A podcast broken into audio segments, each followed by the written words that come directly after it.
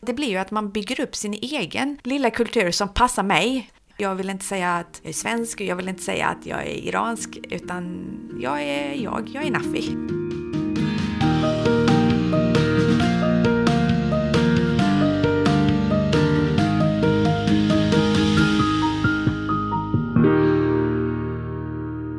Att möta människor från en helt annan värld än den hon själv vuxit upp i var en aha-upplevelse för Nafise Nassem när hon började jobba inom socialtjänsten.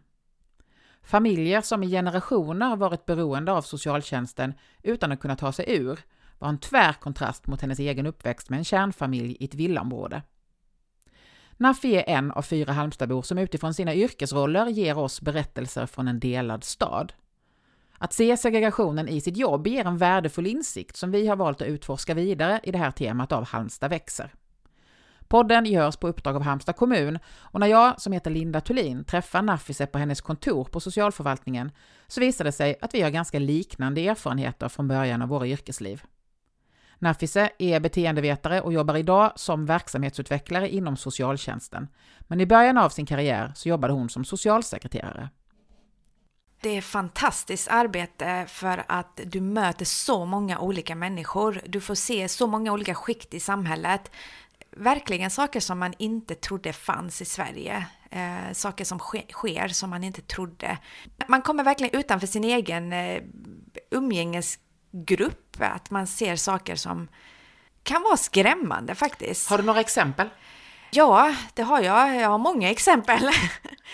Ja, men det är allt ifrån eh, att folk faktiskt lever i riktig misär, eh, att man inte har eh, pengar och inte förmåga många gånger heller och se till att man kan ordna boende eller arbete eller ha, ha hand om sina barn och sköta sin familj. Så att det är misär som man har sett på vissa ställen. Det var någonting som jag faktiskt inte trodde i början av min karriär att det skulle finnas i Sverige idag, som finns. Jag kan relatera till detta så väl, för att innan jag blev journalist så började jag jobba inom narkomanvården. Mm. Jag har nämnt om det i podden tidigare. Och var i 20-årsåldern när jag började jobba med unga människor som hade vuxit upp i utanförskapsområden. Och det ruckade liksom hela min världsbild. För att man, man har ju vuxit upp på ett visst sätt och man är själv på ett visst sätt och finns i ett sammanhang där människor är på ett visst sätt. Och då tror man lite grann att det är så mm. världen ser ut, mm. tänker jag. Precis. Vad var liksom krocken från din egen uppväxt, som då inte, där du inte hade sett de här sakerna, och det som du såg när du jobbade inom socialtjänsten? Eh, ja, min egen uppväxt, jag har ju ändå kommit från en ganska traditionell familj med mamma, pappa och eh, tre barn.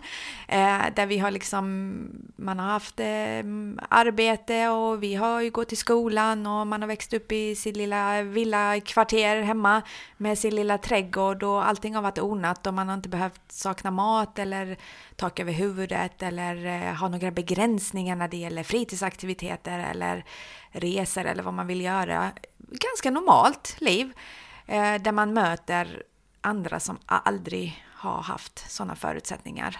Eh, och man möter flera generationer av eh, familjer som går genom, ett, genom kontakten med socialtjänsten som aldrig liksom lyckas komma ur det heller. Så det var någonting som jag mötte som var verkligen utanför min egen värld som jag inte trodde skulle finnas. Man har ju ändå en bild av att Sverige är ett eh, land där alla har eh, det gott ställt och man, man har råd med en viss nivå och så, och så. Men nej, det ruckade verkligen på min värld. En del av eh, temat i den här podden är ju då att dels att vi lever i en stad där många människor har det väldigt olika, men mm. också att vi känner inte till varandras olika världar. Och det är verkligen det du beskriver också. Vad tror du skulle bli annorlunda om vi hade, om fler människor hade upplevt det som då uppenbarligen både du och jag har fått uppleva om att okej, okay, här finns en helt annan värld som inte jag mm. fattade fanns mm. i Sverige. Vad tror du hade blivit annorlunda då? Um, ja, alltså jag, jag, tänker att kunskap är ju alltid viktig. Det som är, blir annorlunda är att man får mer kunskap helt enkelt om hur, hur det är egentligen utanför sin egen värld. För att vi umgås ju ändå med personer som är liksinnade som en själva, som har ungefär samma intressen och konstellationer när det gäller familj och, och så vidare och arbete och så kanske. Eh, och man möter ju aldrig de här andra personerna som kanske är utanför våra umgängesgrupper. Så jag tror att, att bli medveten om kanske också gör att man kanske inte har fördomar på samma sätt mot vissa. Man kanske inte tror att alla... Det kanske finns en föreställning om att ja, alla som är arbetslösa är lata. Eh, det, kanske, det är inte så. Det vet ju jag som jobbat många år med, med personer som har haft eh, försörjningsstöd till exempel. Det handlar inte om lathet, det handlar om andra sociala frågor. Det handlar om att man behöver stöd för att komma dit och så ser samhället ut idag att det är inte enkelt för alla. Det här återkommer i flera av intervjuerna jag har gjort nu, eh, som handlar lite grann om det att just när man, för det säger ju även när man jobbar på skola eller inom Arbetsförmedlingen, de säger ju samma saker. Och så då de som inte har levt i den världen och som mm. betraktar det utifrån och som bara ser hur mycket pengar de betalar i skatt för mm. alla de här eh, liksom, insatserna. Så att man kan känna att ja, men det här handlar lite grann om, det handlar om lite jävlar anamma, det handlar liksom om, om inställning och om man verkligen vill så kan man. Det låter på dig som att det är inte riktigt sant då, eller? Det är inte riktigt sant. Det, det räcker ju inte bara med det. Ibland behöver man, och alla människor behöver det i alla samhällsklasser egentligen. Det är bara det att i samhällsklasser som är, där man har lite mer resurser, där kanske man inte behöver söka sig till eh, socialtjänsten för att få stöd, utan då finns det andra resurser som kan stötta upp så man inte hamnar i det läget där man eh, hamnar utanför samhället helt enkelt. Man kanske har ekonomiska, man kanske har sparade pengar på banken så att om man skulle råka ut för en sjukdom så blir man inte utförsäkrad till exempel och hamnar helt utanför samhällets eh, alla gränser utan att eh, man har ett skyddsnät. Och det har inte alla i, idag i, eh, i vårt samhälle tyvärr. Mm. Mm. Du jobbar ju nu då som verksamhetsutvecklare och jobbar lite mer som vi sagt strategiskt mm. utifrån ett helhetsperspektiv. Om vi med det jobbet du har då och ska prata om det här med den delade staden, vad kan mm. du säga om eh, vad du i ditt jobb, hur jobbar du för att på något sätt eh, se alternativt motverka de problemen som en segregerad stad innebär? Eh, jobbar ju mycket internt i vår förvaltning och externt med våra samverkanspartner i olika förvaltningar i kommunen. Jag sitter ju också med i det här eh, kommunövergripande arbetet med segregationsfrågor. Eh, sen har jag ju varit med och tittat, jag fick ett uppdrag förra året och titta på hur kan vi jobba mer i våra mer utsatta områden som också är segregerade områden. Eh, där vi tog fram ett underlag som senare ledde till eh, det som vi kallar idag öppna hjälpen. Vi behöver vara, vara mer ute i samhället och synas. Eh, socialtjänsten behöver jobba på sitt förtroende hos våra invånare i kommunen. Och det är ett viktigt arbete som jag tycker Öppna Hjälpen gör idag och eh, där har jag väl varit med och bidragit. Berätta lite om Öppna Hjälpen. Öppna hjälpen är ju ett projekt som eh, vi har eh, haft i eh, ett år nu ungefär. Där man, grundtanken är ju att man ska vara ute i, i de här områdena. Det är ju framförallt Andersberg, Vallås och Oskarström. Vi ska finnas till, vi ska kunna svara på frågor, vi ska jobba med personer som bor i de här områdena. Så att det inte blir att socialtjänsten blir någonting läskigt eller eh, otillgängligt för våra invånare utan vi ska öka vårt förtroende. För det finns ju väldigt mycket gott arbete som socialtjänsten gör idag som tyvärr inte hamnar på, i rubrikerna på tidning, i tidningarna. Utan eh, det är ju oftast det som är dåligt och negativt som kommer till tal. Så att vi vill ju visa vad vi gör. Vi vill ju visa att vi har väldigt mycket förebyggande arbete eh, där man kan få råd och stöd innan det går till den graden när man kanske behöver omhänderta barn eller, eller att det blir tvångslagstiftning. Så det vill vi jobba mycket mer med. Mm. Och öppna hjälpen är ju ett sätt att nå ut direkt till våra eh, invånare. Och vara mer närvarande bland människor utan att man har en speciell kontakt Precis, med... Precis, ja. Och vara den länken mellan socialförvaltningens eh, handläggare och, och rådgivare och samhället. Att man, man hjälper till man kanske hittar ett förtroende hos varandra och hjälper till eh, att komma vidare till och få kanske en insats här. Jag tänker vi ska återkomma med en stund till just det här med socialtjänsten och den eh, både, både fördomarna som finns men också det att det är lite, lite läskigt med mm. hur lagen ser ut och allt som kan hända. Men jag tänkte bara stanna också i det här strategiska först, därför att mm. eh, Hanna Glans som ju är tillväxtstrateg och jobbar mycket med de här frågorna på kommunen, som är med i vårt avstampsavsnitt, hon pratar ju också om att det är en sak att man bestämmer i kommunen att nu vill vi göra någonting åt de här sakerna. Men sen kommer då det här jättestora jobbet som innebär att 10 000 människor i kommunen ska på olika sätt jobba. Alla ska liksom förstå att det här är viktigt och i varje mm. litet beslut och varje litet möte så ska man ha det här, den här frågan närvarande. Mm. Jag tänker att i ett sådant sammanhang låter det som att det du gör spelar roll i det här att någonstans kunna föra fram det och kunna beskriva och sitta i olika grupper och förklara för människor som då kommer kanske från andra världar. Vad, vad säger du om det? Jo men det är ju viktigt, jag tänker alltså representation är ju viktigt från alla förvaltningar precis som du sa för att kunna sprida det och jag tror också att eh, vi behöver ju Eh, få in mer kunskap kring de här delarna så att eh, jag blir ju en liten eh, budbärare kanske mellan det arbetet som där Hanna leder den här gruppen med segregation och våran förvaltning, att vi kan liksom ta tillbaka den, ehm, eller ta in den kunskapen vi har i vår, i vår förvaltning och, och, och göra våra handläggare och medarbetare medvetna om, om situationen. Mm. Men du, eh, vi pratar ju också då om den delade staden och att den då är segregerad utifrån att en sorts människor bor på ett ställe och en på ett annat ställe. Och vi har ju då företrädesvis blir det fokus på de lite mer utsatta mm. områdena, mm. framförallt Andersberg och Vallås. Du har ju själv vuxit upp på Vallås. Det stämmer. Ja, dina erfarenheter av att växa upp där och vad man nu pratar om, om, om Vallås som ett utanförskapsområde, vad, vad tänker du om det? Ja, jag kom ju till Sverige med mina föräldrar på 80-talet. Eh, då var jag 10 år och då flyttade vi till Vallås som sagt. Eh, och eh, Vallås är ju också ett område som är eh, lite olik från Andersberg. Om man ska jämföra de två områdena så är det ett område som är lite mer uppdelat. Där finns ju både bostadsrätter, hyresrätter och villaområden. Så inom det området finns det ju också olika subområden. Nu bodde jag ju på ett, i, inom ett område där det var villakvarter och det var, men där fanns ju också en blandning av eh, både personer som hade utländsk bakgrund och eh, svenska. Så jag känner inte igen den Vallos idag som man pratar om det mot den Waldorf som jag växte upp i. Ehm, För ni gick ju alla på samma skola. Så gick där alla på samma rimligen, skola, ja. precis, det gjorde vi. Ehm, Men det var helt enkelt annorlunda då? Det är skillnad då mot nu? Jag, jag tror det, alltså jag känner inte igen det när jag hör det. Uh, sen bor inte jag på Vallås idag så jag vet inte hur det ser ut exakt, utan det är ju mer det jag hör utifrån. Jag tror i den klassen jag gick kanske vi var vi var kanske 25 elever och då var vi två personer som hade utländsk bakgrund. Nu får man ju tänka att det här var ju väldigt tidigt 90-tal. Ja, men precis. Ja. Det var före Balkankriget och allting, så att det var en helt annan eh, mm. situation.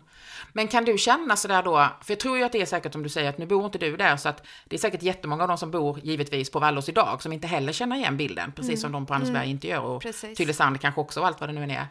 Men kan du känna att du blir sådär lite försvarsinriktad mot ditt Vallås när du hör att människor pratar om det på ett visst sätt? Ja, men det är klart. Absolut, det blir jag. Jag eh, trivdes ju det var ju mina bästa år som jag hade på Vallås. Jag har ju växt upp där, man har ju lekt på alla lekplatser och gått i skolan och har, har ju mina vänner kvar som jag träffade en gång på Vallåsskolan eh, sen långt tillbaka. Så att, eh, det är klart att jag blir det och, och det är klart att det finns ju jag säger ju inte att jag inte har växt upp på Vallos. Jag säger ju att jag har växt upp på Vallos. Det är ju ingenting som jag vill liksom eh, inte tala om, så att säga. Överhuvudtaget undrar jag lite också eh, att då ha eh, en sån bakgrund som dels handlar om ett Vallås, men kanske framförallt att du har den här utländska bakgrunden, mm, även om precis. du var mer ovanlig när du växte upp än vad det är idag. Hur påverkar det ditt jobb idag? Vad ger det dig för roll eh, och hur tänker du kring det idag? Ja, um, jag tänker väl egentligen att det, det, är fantastiskt att tillhöra två kulturer. Eh, jag tänker att det, tillhör, det tillför så mycket fördelar. Eh, jag tänker på den kulturen som jag kommer ifrån. Som, jag är född i Iran och eh, den musiken och kulturen och konsten och maten och framförallt hur sättet man är mot varandra. Det tillför ju jättemycket positiva delar till mitt liv. Samtidigt som den svenska kulturen som jag har anammat eh, sen jag flyttade till Sverige tillför ju också jättemycket till mitt liv. Så det blir ju att man bygger upp sin egen lilla kultur som passar mig, eh, som reflekterar min personlighet och som reflekterar mitt sätt att vara på. Och det tycker jag är jätteviktigt att tänka på att man måste hitta de här guldbitarna i allting som man gör. Det får representera mig som person. Jag vill inte säga att jag är svensk och jag vill inte säga att jag är iransk, utan jag är jag, jag är Nafi. Mm. Hur upplever du att omvärlden ser på dig? Kan de, kan de också se det eller, eller blir du betraktad på ett visst sätt tycker du? Nej men jag tror att eh, eftersom jag tänker så själv så tror jag också det, det reflekterar på omvärlden också, hur, hur de ser mig. Det tror jag. Jag tror det är den personliga sättet att tänka på ens egna positiva sätt att tänka på om sig själv inte se sig själv som något offer eller utanför gör ju också omvärlden mer mottaglig för den man verkligen är. Det där är jätteintressant att du säger det, för att det har flera av de andra jag intervjuar sagt, fast utifrån eh, hur vi ska se på varandra mm. så, att, att, också, att hela tiden handlar om att vi tenderar att klumpa ihop varandra mm. och se varandra som vissa mm. saker, men kan vi börja se varandra som individer? Precis. Och det är likadant hur man ser på sig själv egentligen. Absolut. Mm. Och det är så man ska tänka, tänker jag. Och jag tänker också att eh, många som kanske kommer hit idag, nu är det ju en stor skillnad mot när jag kom till Sverige. Eh, samhället ser ju väldigt annorlunda ut. Eh, men jag tror också det är viktigt att tänka på vem vill jag vara och vad vill jag bidra till vårt samhälle? Jag bor i Sverige och jag, jag kommer verka här, jag kommer ha min familj här, jag kommer mitt arbete här. Hur, vem vill jag vara? Vilken pusselbit passar jag in i? Vad vill jag bidra till samhället? För jag tycker det, det är jätteviktigt att man ska tänka på hela tiden. Vad vill jag? Vem vill jag vara? Ja, och det kanske kommer med åldern, jag vet inte. Men det är viktigt att tänka på. Mm. Men du, jag tänker på det här med socialtjänsten. Eh, jag har ju då själv lite förflutet där, så för mig är det inte helt ogreppbart. Men jag har också en bild av att för många människor så är det där någonting som är eh, långt borta, det drabbar andra och det är väldigt otäckt. Mm. Vad skulle du säga generellt, liksom är, ja vad säger du om det? Ja, jag tror att eh, den gemene mans bild om socialtjänsten är väl att man får pengar härifrån och att man eh, låser in barn och vuxna som är missbrukare då. Så är ju inte bilden egentligen. Det är ju en liten, liten del av vår verksamhet. Nu tillhör ju inte försörjningsstöd socialförvaltningen, men eh, det här med tvångslagstiftningen är ju väldigt liten bit av det man arbetar med på, på, inom socialtjänsten generellt i hela Sverige.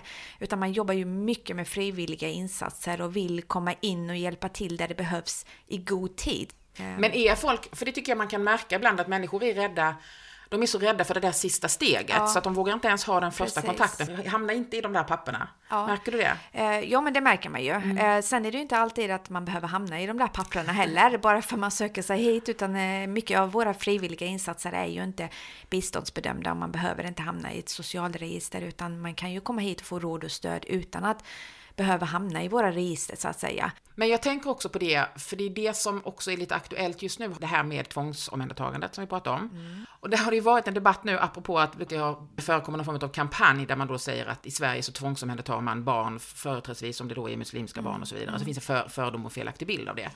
Men det jag tänker som liksom är en, ett slags sidospår av den diskussionen, det är ju att för det är ju naturligtvis inte sant, men det som är sant är att om du liksom växer upp i Eh, I Syrien så har du andra förutsättningar att fostra dina barn om man nu ska uttrycka sig så. Eh, och det är annat som gäller i Sverige. Mm. Och, och, hur man liksom gör för att eh, det som är okej i Syrien är inte okej i Sverige. Mm. Och då är det klart att det behöver ju människor få veta. Absolut. hur jobbar man med det? Och det är väldigt intressant den frågan du ställer för att det är ju ingenting som socialtjänsten, precis som andra komplexa frågor i kommunen, så är det ju ingenting som socialtjänsten ensam kan jobba med. Här behöver man ju samla krafter i flera olika förvaltningar till exempel för att nå ut med budskap. Samverkan här tycker jag är väldigt viktig. Här behöver man verkligen kroka arm och eh, hitta forum där man kan nå olika delar av befolkningen i Halmstad.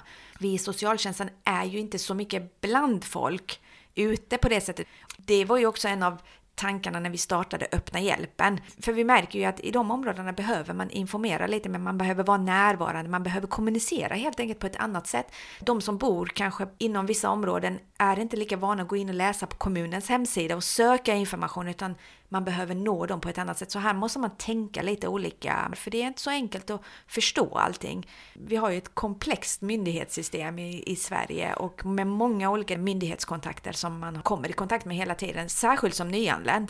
En annan sak som jag reagerade på när jag lyssnade på och pratade med Katarina Madell som är rektor på Östergårdsskolan, som ju beskriver att där har man ju också barn med massa olika typer av eh, svårare uppväxtförhållanden och de har, eh, som hon säger, de har mycket tyngre ryggsäckar när de mm. kommer till skolan. Och jag tänkte på det här med barn som, som far illa och som inte får den omvårdnad som de faktiskt eh, har rätt till och mm. behöver. Hur svårt är det för socialtjänsten att nå de barnen och hjälpa de barnen?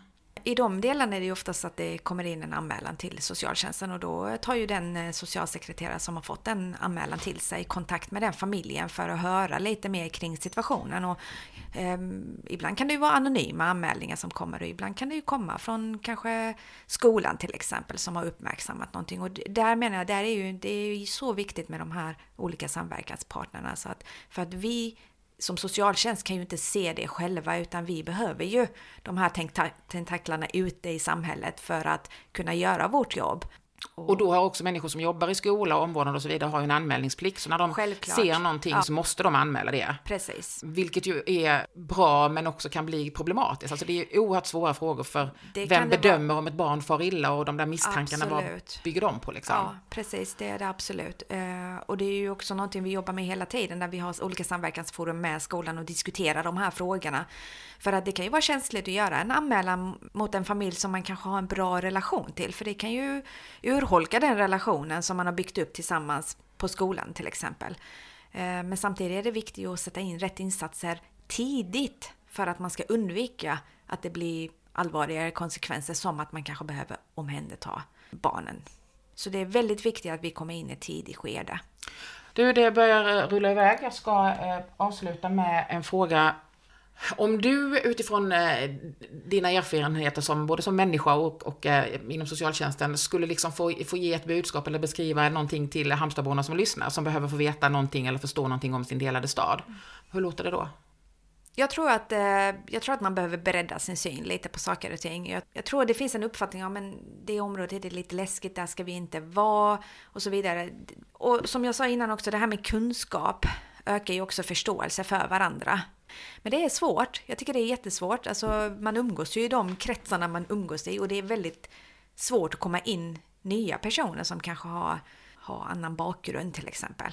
Jag tänker föreningsliv och eh, för ungdomar till exempel, det är ju ett jättebra forum för att träffa nya människor och få en ökad förståelse för varandra. Så att det, det är ju superviktigt att barnen får komma ut och, och delta i olika aktiviteter, om det är kultur, kulturaktiviteter eller om det är sportaktiviteter. För det är ju ett extremt bra forum. Och arbetsplatsen till exempel, det är också en väldigt bra ställe att träffa nya människor och få förståelse för varandra. Så det behöver vi ju bli duktigare på. Nafis Senasem, verksamhetsutvecklare inom socialtjänsten. En av fyra Halmstadbor som utifrån sina yrkesliv ger oss berättelser från ett delat Halmstad. De andra som medverkar är rektorn Katarina Mardell, Johan Björnqvist som är urban utvecklare på bostadsbolaget HFAB och arbetsförmedlaren Daniel Jönsson. Halmstad växer görs på uppdrag av Halmstad kommun. Redaktör är Susanne Ståhl. Jag heter Linda Thulin och är frilansjournalist. Hej då!